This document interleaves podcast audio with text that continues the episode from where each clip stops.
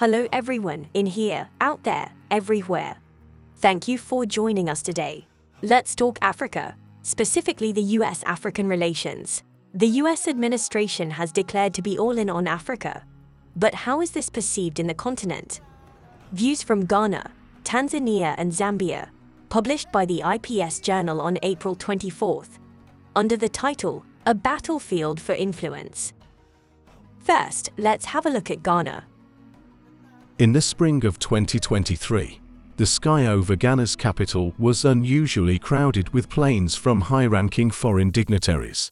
Not only did an Airbus from the German Air Force land here in February, but for several weeks in March, flights of transport aircraft from the US Air Force were seen as well. Black Hawk and Chinook helicopters circled near the airport, securing the area and providing logistics. Great effort was put into initiating important visits. There has been hardly any other moment in the history of Ghana's foreign relations when so many representatives of Western countries visited in such a short time. First, in February, German Finance Minister Christian Lindner came to Ghana, and then, on a joint mission, Development Minister Svenja Schulze and Labour Minister Hubertus Heil. However, the diplomatic highlight of the year so far was the visit of US Vice President Kamala Harris in March. Against the backdrop of the recent US African Leaders Summit in Washington, Harris unequivocally emphasized that the current US administration is all in on Africa and announced a series of measures that will also benefit Ghana. But what exactly is behind all this? The countries have a long history of cooperation and human relations, for example, Many of the slaves who were forced to work on plantations in the US and the Caribbean came from what is now Ghana, which, over time, had been ruled by various colonial powers. The diaspora's relationship with their ancestors' country of origin is strong and was further intensified when the Ghanaian government commemorated the beginning of slavery 400 years ago as part of the Year of Return initiative, launched in 2019. The initiative aims to encourage the diaspora to visit Ghana and invest in the country.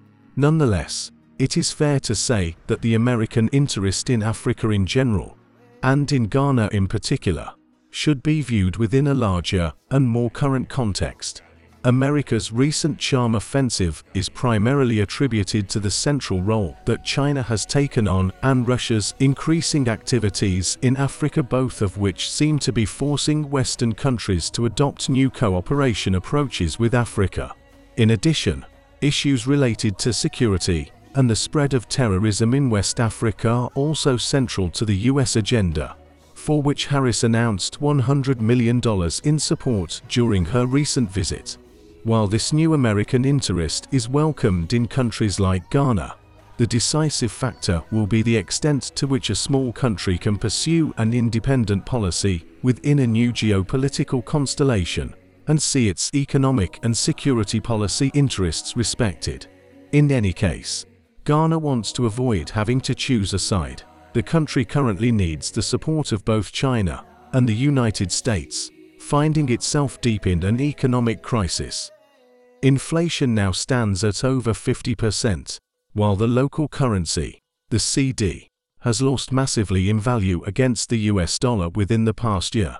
In order to secure a rescue loan from the IMF, Accra has to agree on debt cuts with its six external creditors.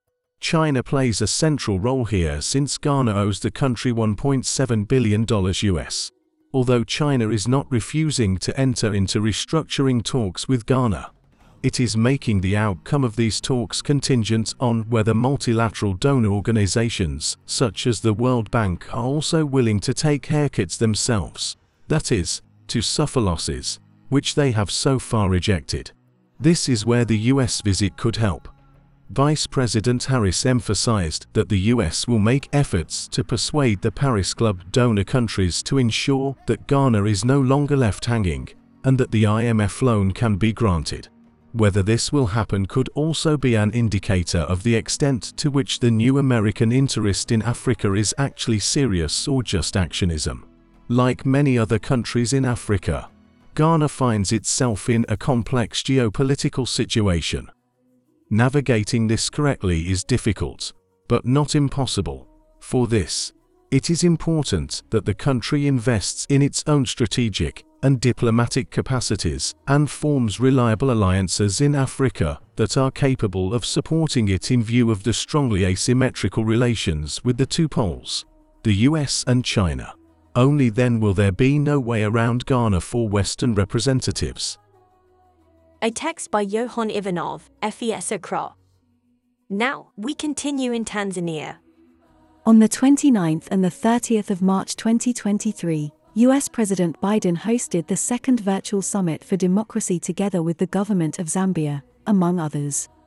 At the same time, on the 30th of March 2023, Vice President Kamala Harris met with Tanzanian President Samia Suluhu Hassan, currently the only female head of state in Africa, in Dar es Salaam.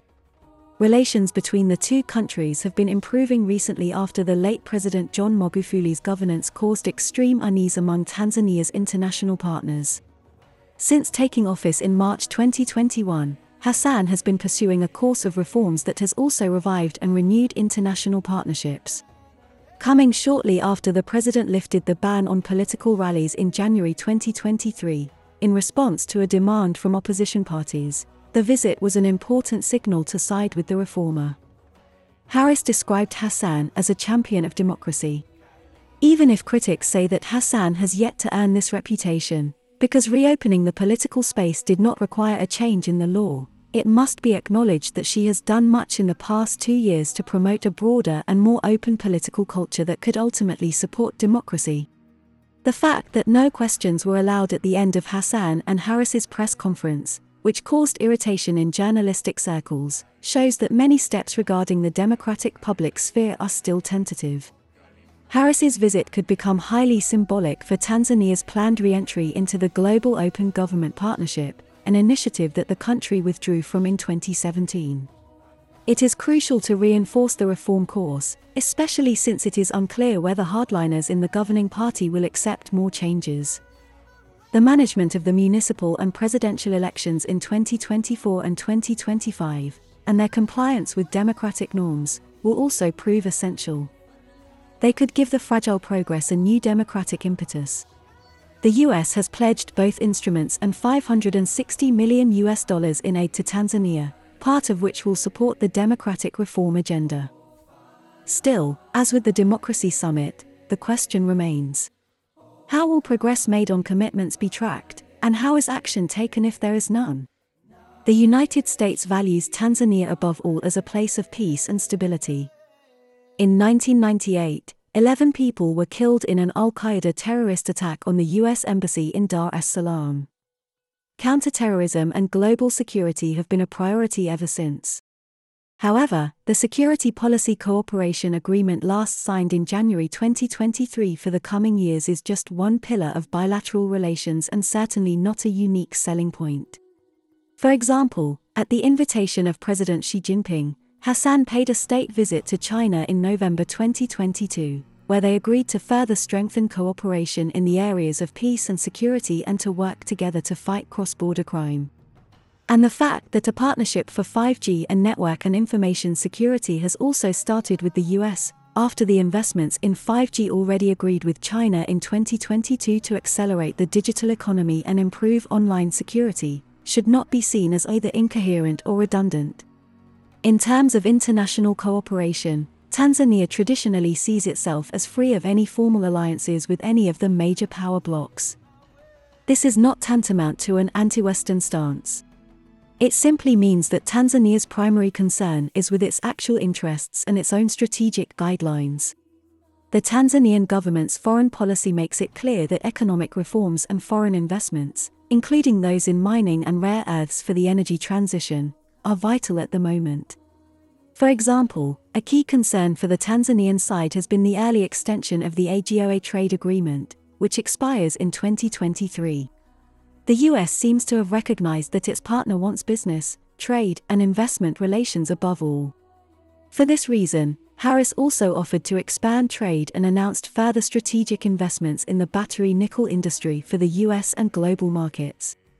You heard Elizabeth Bolrick, FES Dar es Salaam, And finally, last stop Zambia.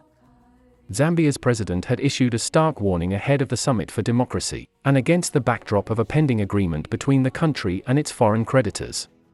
Hakainde Hichilema wrote in an opinion piece for Bloomberg We cannot simply parrot lines about how democracy is good for citizens. It must be felt. Democracy is delicate. We cannot let debt damage it in the tumult the Zambian government has by no means been consistently playing a positive role in expanding democracy in the country. The political opposition had threatened to protest the second summit for democracy at the end of March, and the visit of US Vice President Kamala Harris that immediately followed, highlighting the issue of the Zambian government's perceived overtolerance towards the rights of LGBTIQ people. The Home Affairs and Internal Security Minister, Jack Mwimbu, responded by announcing that the protests would not be allowed. He was obviously not concerned with the rights of minorities but with preventing damage to the government's image.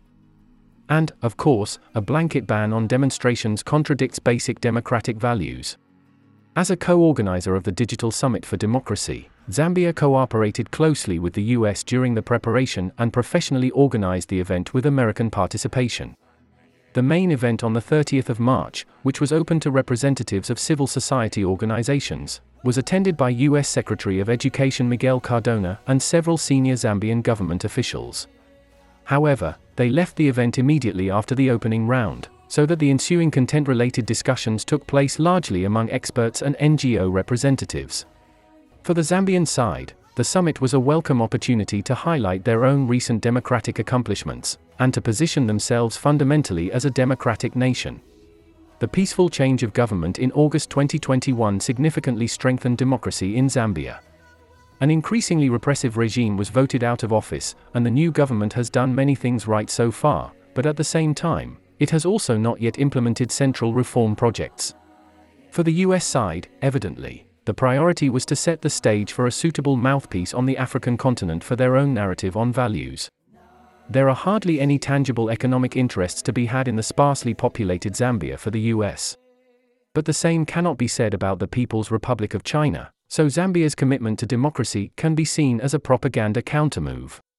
The Hichilema government has also agreed to the establishment of a military planning staff at the US Embassy in Lusaka.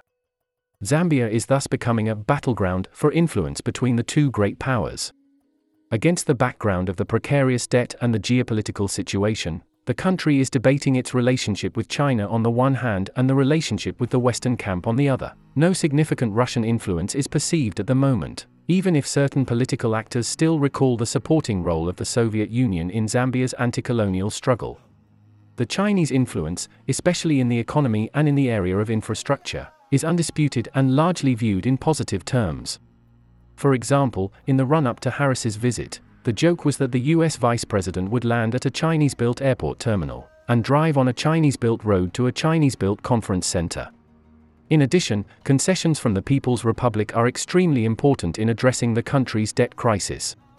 It is clear that Zambian society is largely drawn to an open model with respect for basic democratic rights, and it sees the past peaceful change of government as an important milestone in its development. However, the Zambian government then felt obliged to add a caveat to the official final declaration of the Summit for Democracy. It deals with the interpretation of the term inclusion and related terms such as diversity, gender equality, and gender identity. The government apparently felt compelled to clarify that the terms, as well as any steps taken to combat discrimination, will only be made in the context of the supposed Zambian culture and existing laws and these laws recognize only the genders, male and female. For some time to come, the development of democracy in Zambia will continue to evolve in the context of tension between East and West, and between supposed tradition and civil liberties. A contribution by Fritz Kopsieker, FES Lusaka. So, this was a battle for influence, focusing on the US efforts to remain all in on Africa, with views from Ghana, Tanzania, and Zambia, an article published by the IPS Journal on April 24, 2023. This text is also available in German language. Links in the description. This audio version was supported by Studio Fritz. Goodbye.